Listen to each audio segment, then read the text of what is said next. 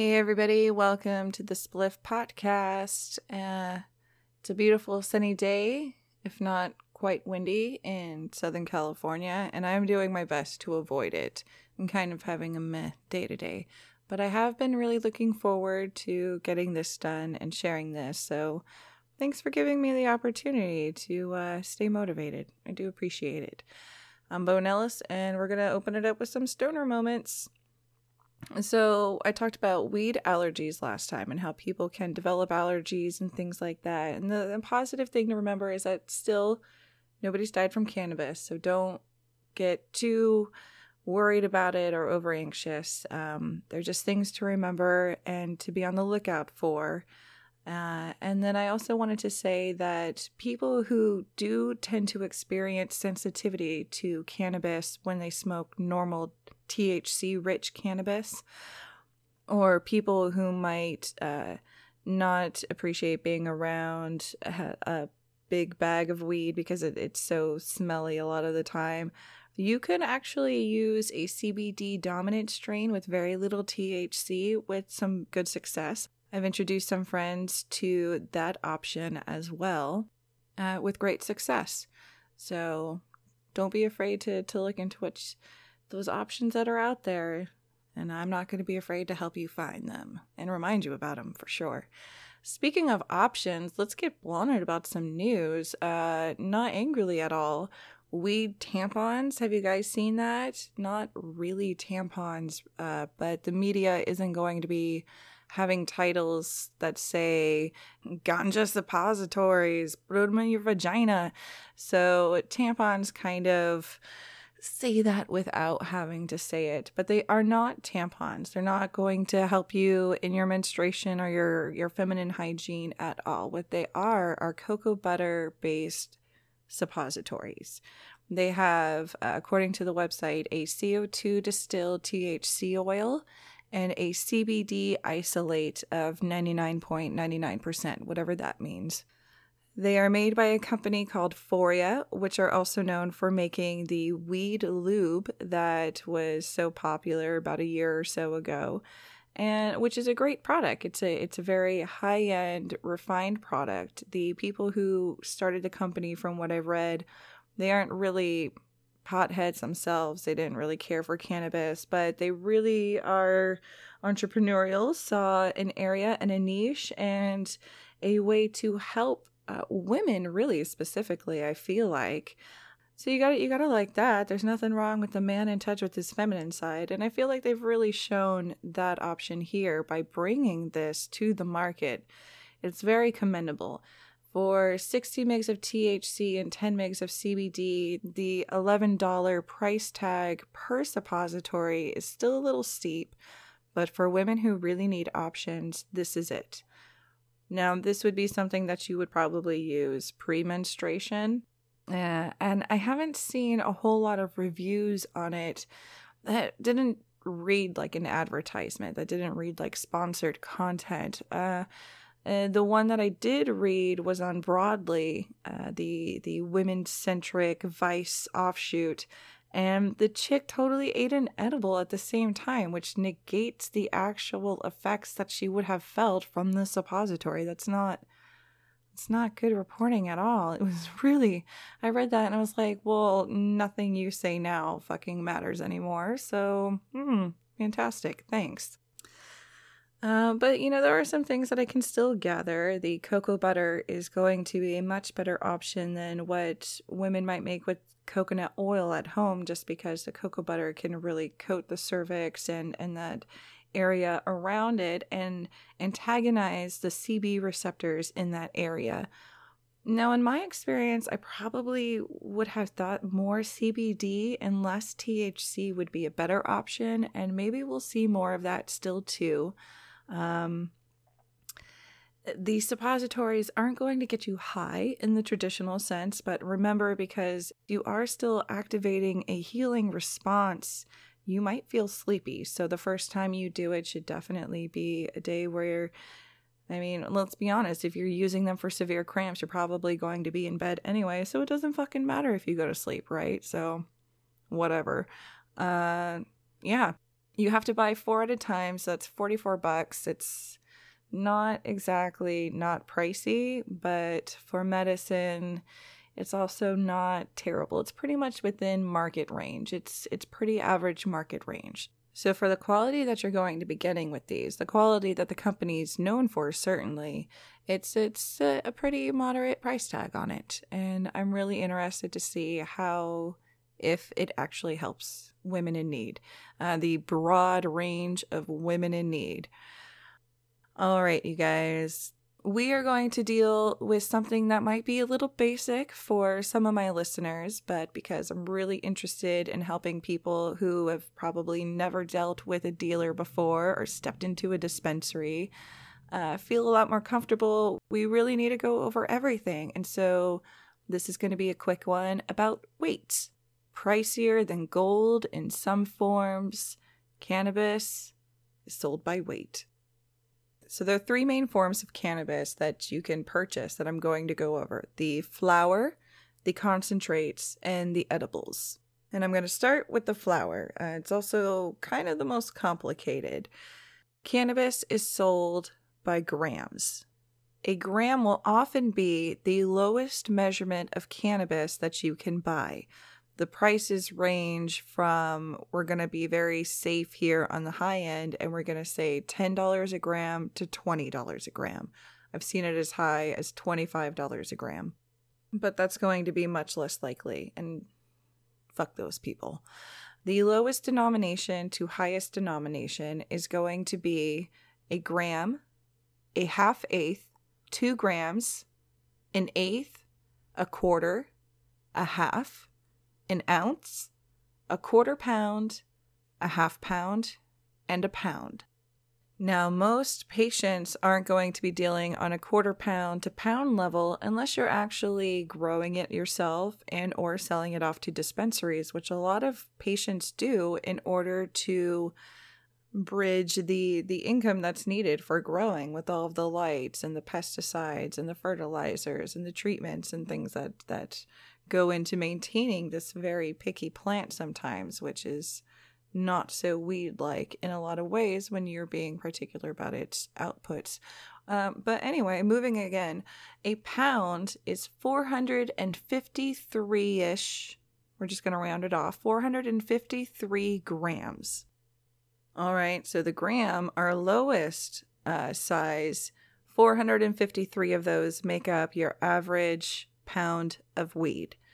Now, a half eighth is a little bit more complicated, so we're just going to skip to two grams. But just remember that a half eighth is a little less than two grams. So a lot of dispensaries will have two gram specials. Sweet and simple. Now, the next one is an eighth. That is probably the most common weight for most people to be purchasing their cannabis. Uh, back in the day, we were paying like $60 for an eighth. You can absolutely be paying $60 still. And the total weight for that $60 is three and a half grams. Nowadays, you're more likely to end up paying about $45 in California's medical state. Uh, but we'll see what happens with that with all these tax hikes. Uh, I would still say that on the street, you're looking at about the same, uh, about $45 an eighth. Now, a half eighth is going to be half of that three and a half grams. So it's 1.75 grams. And a lot of times when you were broke, you would ask your dealer, you couldn't afford an eighth, you would ask for a half eighth. It was easier than asking for two grams for some some dealers. And some dispensaries will still allow you to split an eighth, giving you a half eighth of each. So it's an important measurement that I wanted to keep in. Now, after your eighth, you're pretty much just doubling everything from there. So your eighth is 3.5 grams, and a quarter is going to be 7 grams. That is a quarter of an ounce. The eighth is an eighth of an ounce. A quarter is 7 grams, and it's one fourth of an ounce. So moving down from there again, you have a half ounce. That's going to be 14 grams. Now, a full ounce is actually 28.3 grams if you want to round to a tenth, and I like to round to a tenth. That's a good size bong load right there, all right? I'm just saying. So if you are buying an ounce from a dispensary and they only give you 28.0 grams, they're jipping you 0.3. Now, however, if they had a special for 28 grams, that's different. And that's called loophole, truth in marketing, things like that. Now, in the dispensaries, an ounce is going to run you from about 150 to about $420, depending on quality, uh, the marketplace, how big of a twat the fucking owners are who are setting the prices, things like that. Um, the average is going to be about $250 for an ounce. Now, if you are going to be in, getting into actually flipping flower, uh, which is code for dealing uh, or selling marijuana, then you're going to be dealing in much higher quantities than that. You're going to be dealing in pounds, probably. Again, 453 and a half grams. And from there, you're going to deal in, in what are called quads, quarter pounds, which are 113 grams halves, which are 226 grams, and then your pound, uh, which is 453. Now, the 113 is supposed to have some tenths on it as well. The 226 for the half pound is going to have some tenths on it as well. And it was really funny because I know when I first started at a dispensary, I just multiplied 28 by 4, which will give you 112 grams. So for the longest time, if I was counting a quad, which is a quarter pound, I was only counting it to 112 grams. But because a full ounce is actually 28.3, when you multiply it by four, you get 113 point whatever grams. Back in the day, dealers loved this because if you knew what a quarter pound was, you would just skis off that extra gram for yourself, or you would make extra money off of it. Uh, and you know, it's just a it's a good way to to nickel and dime out of everything. But it's bad logic to try and take 28 and move back from there. Work from a pound down. Work from a pound down. All right, moving into concentrates really quickly. Concentrates are much easier. You either have a half gram or a gram and half grams are going to run you 25 to $50 for live resin $25 for like a regular shatter $50 for live resin. And a full gram is going to run you around $40 for some decent shatter to $100 for certain live resins which is fucking insane. Like three times the price of gold. I'm just saying i'm just saying that's absurd. But still you know what? Instead of the gold standard, we should have the cannabis standard. It's renewable and that could create some issues, but I mean, it's clearly valuable, right? Uh, that's not the way economics works. That's no. All right, whatever. Moving back to concentrates, you have half grams and grams. On the average, your gram is going to be probably $50. And that's for things that you're usually going to be vaping. Now, for RSOs, for the Rick Simpson oil or the Phoenix tears or the refined laboratory concentrates for seizure fighting, cancer fighting, chronic disease fighting, those are usually sold uh, also in the half gram or gram. And then in higher quantities, usually like five gram tubes, things like that, they can get very pricey. Uh, I've seen them as high as I think $1,080 for the Canna Kids. Um, but again, you're paying for quality there uh, for something that isn't the RSHO. That is not that is not what you want at all. I think that I think it's RSHO. Maybe it's R. Yeah, RSHO. That sounds right. Real scientific hemp oil. Oh gosh, it's just a stupid name. Anyway, don't buy that crap. Moving on to tinctures and edibles, you're going to be paying, or at least you want to be paying by the milligram. You want something that's labeled with a milligram on it. Don't pay for something that says one gram flower used because that, it hasn't been tested. And you can listen to the test results, the pot quiz episode if you want to know more about testing. But really, what you want to focus on is bang for your buck and dosing. And so milligrams is going to be the best way to do that for you. Now, as an example, going back to the suppositories that we were talking about earlier, the Foria suppositories, they are 70 milligrams of cannabinoids total, 60 milligrams of THC, and 10 milligrams of CBD. Now, that breaks down to just over 6 milligrams per dollar. Uh, that's really about market. It's a little on the low end. Uh, you can usually get it a little bit higher, like seven and a half. Sometimes you can even get uh, it over 10 for a dollar, 10 milligrams for a dollar. When you add in the CBD, it gets a little higher and you can they can start charging more money for it. Uh, some places are insane, and everybody knows that I love my Chiba Chews and I love my CBD Chiba Chews, and I usually pay about $14 for that. That is a fair market price. And, and you'll find most places carry them in the $14 to $16 range. Some places are charging $25 for them. That is $2 a milligram of CBD. That is highway robbery. And I will make sure to leave reviews on all of those people's weed maps to make sure that people understand why I'm not going to go to that dispensary and the kind of ridiculous markups that that dispensary that is pushing patient care is actually only caring about the patient's wallet. Fuck you guys. Okay, well, I hope you guys feel a little bit more comfortable with the terminology of the weights that you're going to be looking for and purchasing when you first walk into a dispensary and or try cannabis for the first time. So let's move on to our safety meeting. Yay, safety. It is a term for a cannabis smoking session and I am going to smoke some cannabis. Well, I've been smoking some cannabis this whole time. I still have the Super Dream. It's really mellow though, and it's great for some of my anger issues, but because I'm having such a meh day to day, um, I've thrown in some of the golden pineapple too to give me a little bit of a spark, but not make me too racy, not just give me a bunch of anxiety, but just a little a little happy boost and it's working out for me. I kind of like it. I get a little bit of a dry mouth thing going on though. Uh, I also had some CBD pill earlier, and I had some sativa pill.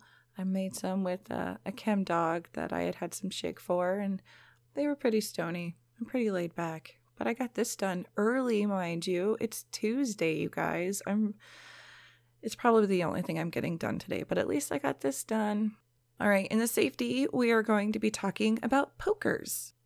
Now, when smoking or vaporizing cannabis, but mostly smoking, you will inevitably find yourself in the position where you are not getting a satisfactory hit out of your piece, but the cannabis inside of it and the black tarry resin around it is locked in.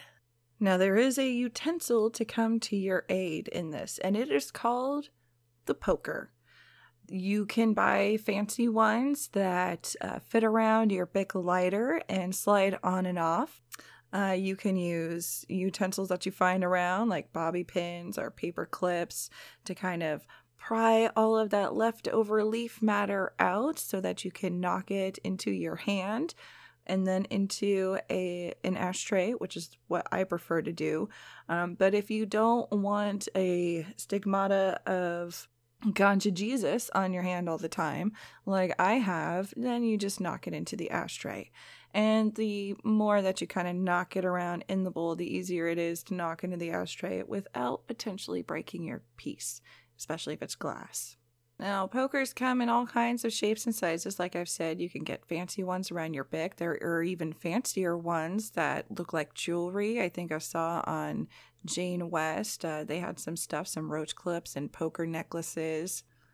Uh, maybe you just need a pipe cleaner. I was talking to a relatively new smoker or toker friend of mine, and she had been using a one hitter in the little cigarette style, and it was getting clogged. So she was like, "What do I do?" And uh, you know, a pipe cleaner will work just fine for her.